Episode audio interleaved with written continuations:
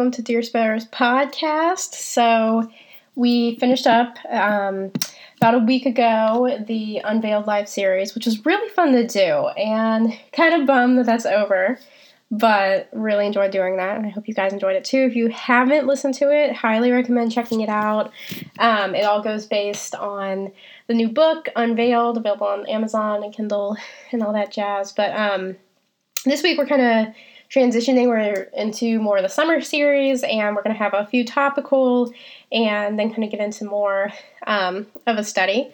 So also really open this summer whatever you guys want to hear or you have questions about. Uh, homegirl loves doing research loves going in prayer to investigate with god on different topics. So let me know. Uh, you can contact me through the instagram channel or whatever you fancy with email or whatever on the website um, and let me know. But today we're talking about uh, community.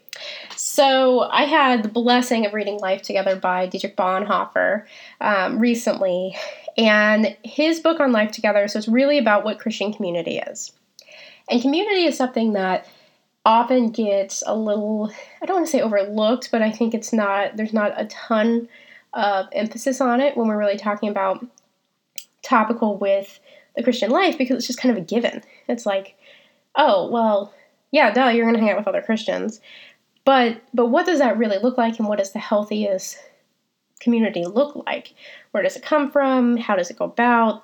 And Life Together by Bonhoeffer really investigates that. Now, a little background on Dietrich Bonhoeffer. So he was a pastor in Germany in the 1930s and 40s. His big um, life legacy, if you will, is he actually became a spy and went up against Hitler to assassinate Hitler. He was thrown in jail and died a martyr's death about a week before Hitler died in 1945.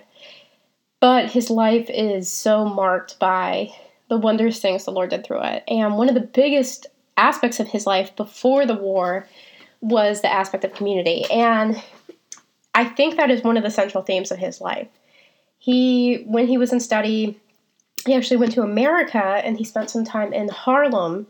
And that is where he really learned a lot more of the spirit and um, the community that he found there. And he brought that back and really that indwelled in him so much that when the war came up he was it, he had the opportunity to find you know safe haven in america. But he said no i'm a german. I need to stand against this evil that is happening to my people and that really goes into the community aspect of it.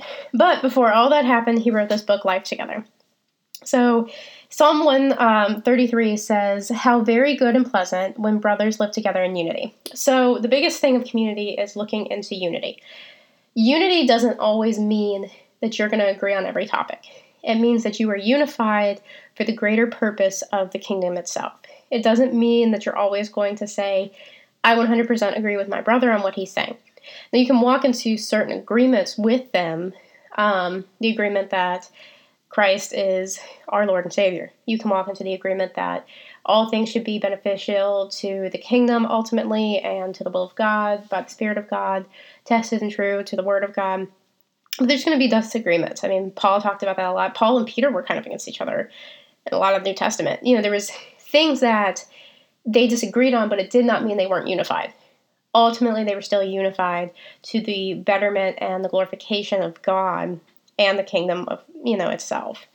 Um, and so, really looking into Bonhoeffer's book here, there's just there's so much good in it. It's only like a hundred pages, but it is so awe-inspiring. One of the things um, Bonhoeffer actually mentioned, though, was how he was disappointed at how things are translated in the English language because he doesn't feel that he could be as articulate in English as he could with rich depth and German. So, one of my life goals is to learn German and literally read Bonhoeffer's um, entire collection of things just in German. But I digress. So, one of the one of my favorite quotes from the book was Christians must belong not in the seclusion of a close knit life, but in the midst of enemies. So that is a good reminder that though we should have community, we should have fellowship, we should have union and unity with fellow Christians. We cannot live in our Christian bubbles. That's a big thing in the church today is we live in this world of us and them. And what is so sad is we're forgetting the entire work of Jesus himself coming here that Jesus wasn't like it's an us and them. He wanted he sat down with the sinners because at the time the Pharisees who people kind of omit this a lot and they don't I don't think it registers in their brain. But the Pharisees were quote unquote the most righteous of all the people in the Jewish world and realm. They knew the scriptures back and forth. They were righteous with their money and all of that. They they were the, kind of the religious leaders of the day.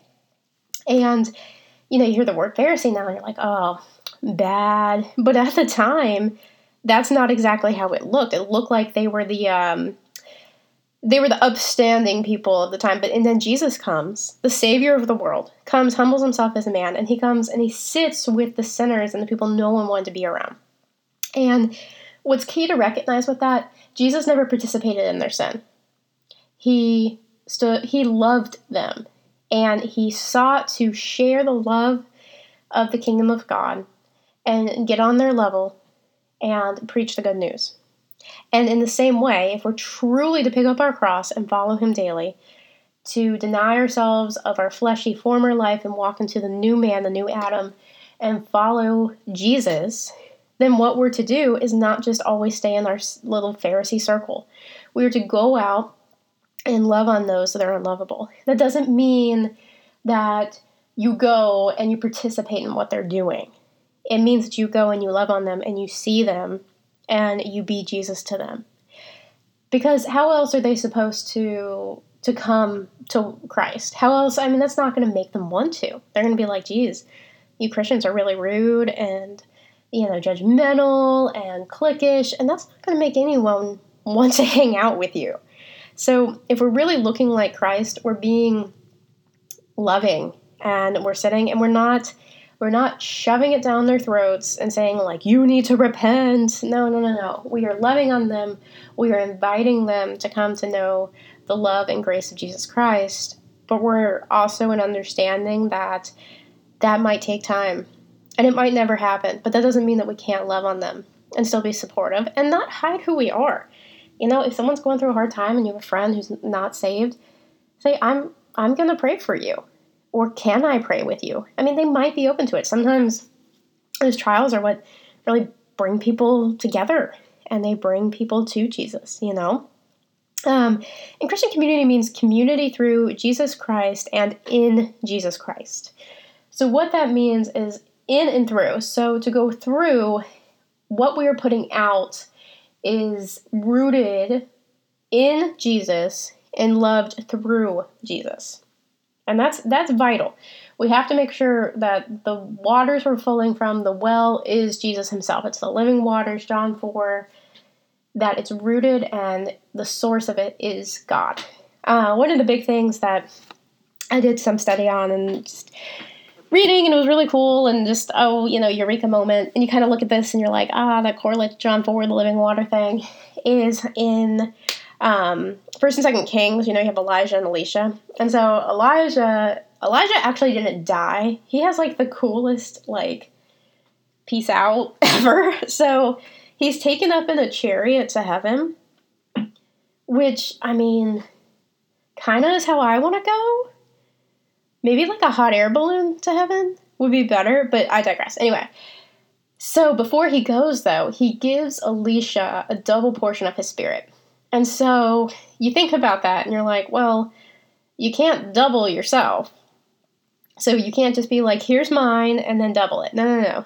But Elijah understood that he could pray that from the source, the source that gave him the blessing and the ability to heal, to restore, to multiply is God.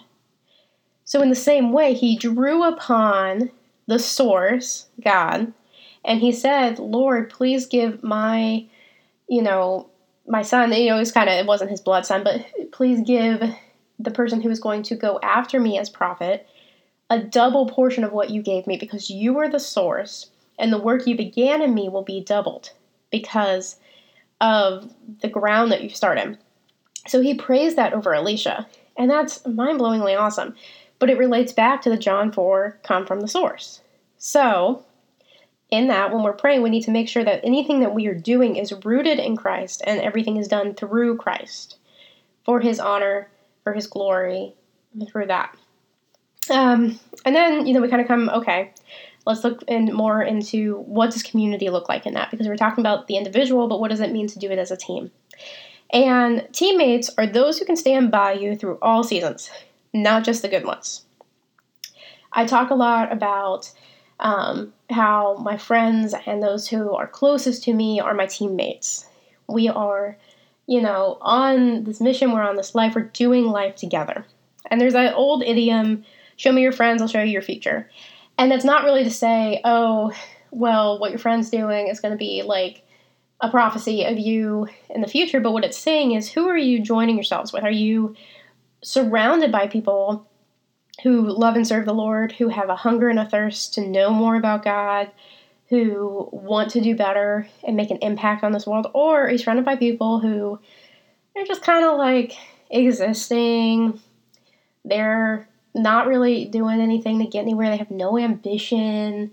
You know, they're lounging around, they're couch potatoes. And you have to look at that because, yeah, we're, we're all going to have those days where we're a little couch potato. We just want to sit and binge Netflix. But, you know, we can't, life can't consistently be about that. And the people that you're surrounding yourself with are going to impact who you are and what you're thinking about and what you're doing. And we need each other. We need each other for the sake of Christ and that comes to other and for others to come through Christ. From eternity, we have been chosen and united for eternity. So, from eternity, from God, we have been chosen to be a community forever. Like, we kind of forget that the people who have been saved that we're surrounding ourselves with, we're going to see them on the other side too. So, God has fostered this community, and it's going to go and transfer over to the other side as well. And that's really cool. And Bonhoeffer really stresses that your community is not something that you personally create, it's something that God creates in your life. And he's creating that honestly for the glorification of the kingdom, but also for the betterment of you. I mean, it's a total blessing. You get to be surrounded by people who love God and love you and love you through God. And and that's a really cool thing that when God gives you that community and you're building this team and so you're like okay, I know, you know, we're going to do work on the, here on this side of the veil and on the other side of the veil as well. And I have found that my friendships that are probably the most rooted in God, it blows my mind the amount of time I maybe have known that person. Um, it, some of my friends, I'm like, oh my gosh, I've only known you like a year. How is that possible? It's like I've known you my entire life. And that's because that's a God rooted friendship. And I, for one, believe that because the Holy Spirit that exists in them and the Holy Spirit that exists in me resonates and unifies together. It's kind of like, wow, like it's so familiar because we both share in the Holy Spirit together. And so, what I recognize in you and what you recognize in, me is the same source and that same love from the Holy Spirit. And so, we have this hyper speed of kindred spirit and the same spirit, the same open heart. And so it's like we've known each other forever because we both know the Holy Spirit, right? And that's a really cool thing. um, and that plays into another quote by Bonhoeffer. It says, If I asked, Where is your solution, your righteousness? they never point to themselves, they point to the Word of God and Jesus Christ. Because God is not a God of emotionalism, but a God of truth truth is probably like the biggest thing in my life that I am hard hitting about. I'm like, I want the truth and nothing but the truth all the time. Even if that's hard, because if you can stand on truth, you can honestly anything you can get through. Because if you know it's true, you don't want to live in a you know world of just lies and deceit. You want the truth, even if it's hard. But knowing that God is the God of truth and not the God of emotionalism, that means that the way God operates, He's not going to operate in our lives through like the impulsiveness of emotions. Because one minute you can be crying in the corner in your closet and you're all upset and the world's falling down, and then five minutes later something just stops and you're done crying and you're good. And I mean, I've kind of there all the time, but I'm glad that I can be stand I can stand rooted in Christ to know that God's not like that. God's going to stand on the truth. And so what Bonhoeffer emphasizes through all of that as well is how community is given by God and how community and God Himself is rooted in truth. Um, but the love of that. So I, I think this was probably my favorite part of the book was his talk about emotional love versus um, a spiritual love. And this was something that just kind of threw me on my butt. I was like, whoa. and so it says emotional love loves the other for the sake of itself. Spiritual love loves the other for the sake of Christ. So Christ literally stands between me and the other person when it's spiritual love. You have to love through Christ. When it's emotional love, it's self serving, it's omitting Christ, and it's where all connection is merely flesh. And that's a huge thing, not just in friendship, but also in romantic love. If you look at that and you're like, Am I loving this person through emotional love or spiritual love? Big difference. Emotional love is what am I getting out of this? Um, it's all fleshy, it's rooted in flesh, it's not at all it's not at all in that spiritual connection really it's how can this love in this person better benefit me ultimately and that honestly i think it's a really hard thing to figure out at times because you might have the hope and intention that's spiritual love but it's really not. It's an emotional love and it's really it's it's not inquired by god. It's not like god is this somebody that you want me to love? Um, because of you god might not even be brought up in it and it's it's fleeting, it's flashy, and it's not going to withstand the test of time or trial. Whereas spiritual love, it's I don't know why. and the only reason I can say is Jesus himself is the reason that I can be sustained in this trial.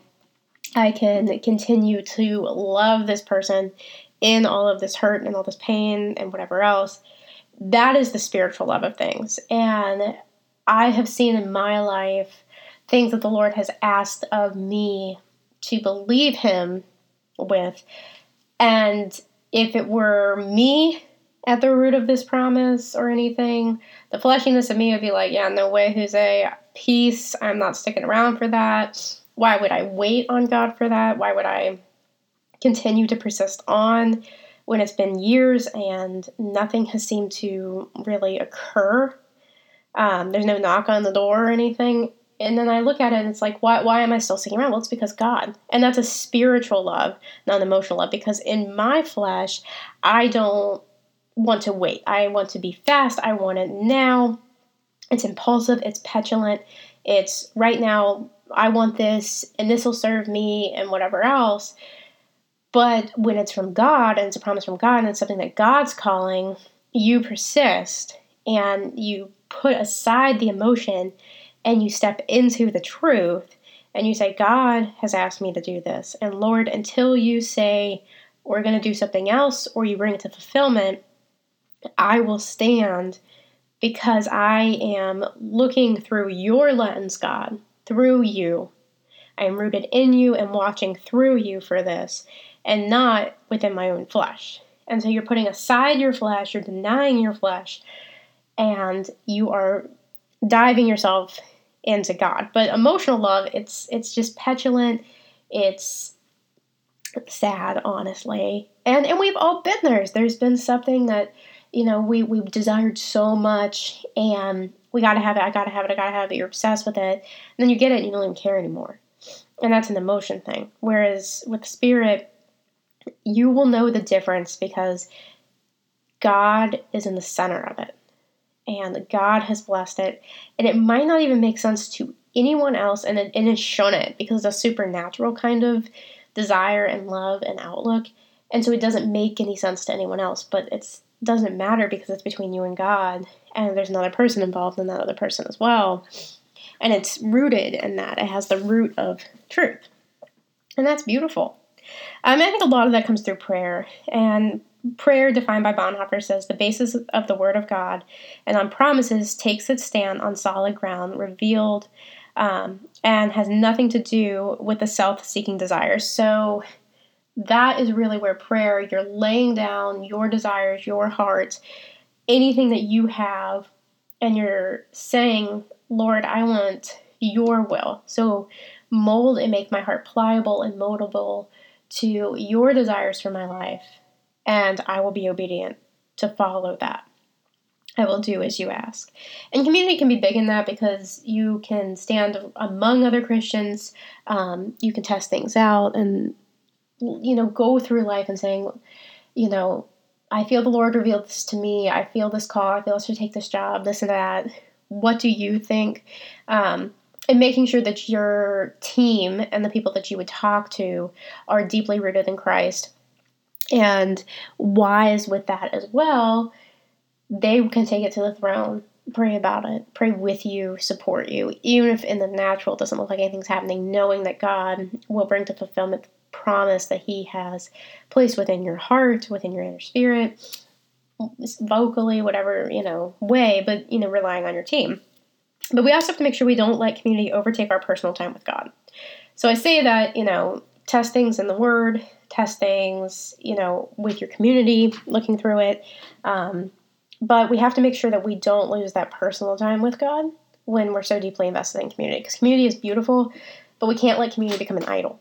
We can't let community come before God or what other people surrounding you say come before what God said. And there's this king, this First Kings 19 talks about um, Elijah, and so God had just performed a major miracle through Elijah with you know the altar with the wood and the Baal worshippers, and God sends the fire, even though it was like totally soaked in water. God sends the fire to light the altar. Well, right after that happens, Elijah is like terrified that Jezebel's going to kill him. So, which is weird because I mean, I, I say, like, oh, let me knock Elijah, and then I'm like, I probably done the same thing. But he's all like, this giant miracle just happened, and then he's like, oh no, I'm gonna get killed. Like, I'm like, dude, God's totally gonna save you. But then I look at stuff I do and God does in my life, and I'm like, I'm like, whoa, God did that. He came through on what he said he was gonna do. And then 10 minutes later, I'm like, I'm in the pit of despair. I'm in Sheol. I'm sad. I'm forsaken by God. And I'm like, I'm the same way. But anyway, in 1 Kings 19, he goes and he's trying to hear God. So he goes to all these different places. He goes to the mountaintop and he goes through the storm and he goes through the ocean and all this different stuff. And the word doesn't come but until he's silent. And he just sits and it comes in this gentle whisper. And that's how God speaks. And it doesn't have to be a big noisemaker. It doesn't have to be, you know, some giant sign like he thought he was going to get. It comes through a gentle whisper. And a lot of times, God, we expect Him to reveal something through your community. Okay, God, just have, you know, we play the game. Okay, just have, I'm supposed to take this job. Um, have have my friend over here just casually mention something about it, and I'll take that. Or, you know, it's some big thing in that community, but maybe God just wants to speak to our hearts and have that one on one time. And so, though community is a blessing, we can't put it before God. We can't say community has more of a say than God does. Ultimately, it's God. We can't let it become that idol. But we can come together and correct you know, incorrect standing, and the community prays together. It's raw, it's vulnerable, it's honest, it's not judgmental, it can take reproach, and it doesn't enable sin. So, our community, we can test each other and say, we're not going to enable your sin, but we're not going to knock you down and make you feel humiliated and upset. Um, I think the big thing with God is God will convict us but not condemn us. The enemy condemns us and produces shame and guilt. God will sternly but in a loving, fatherly fashion give us guidance on how to do better. And we want to do better because we want to please Papa. And it's not like we're a bad kid and we get the lashing, right?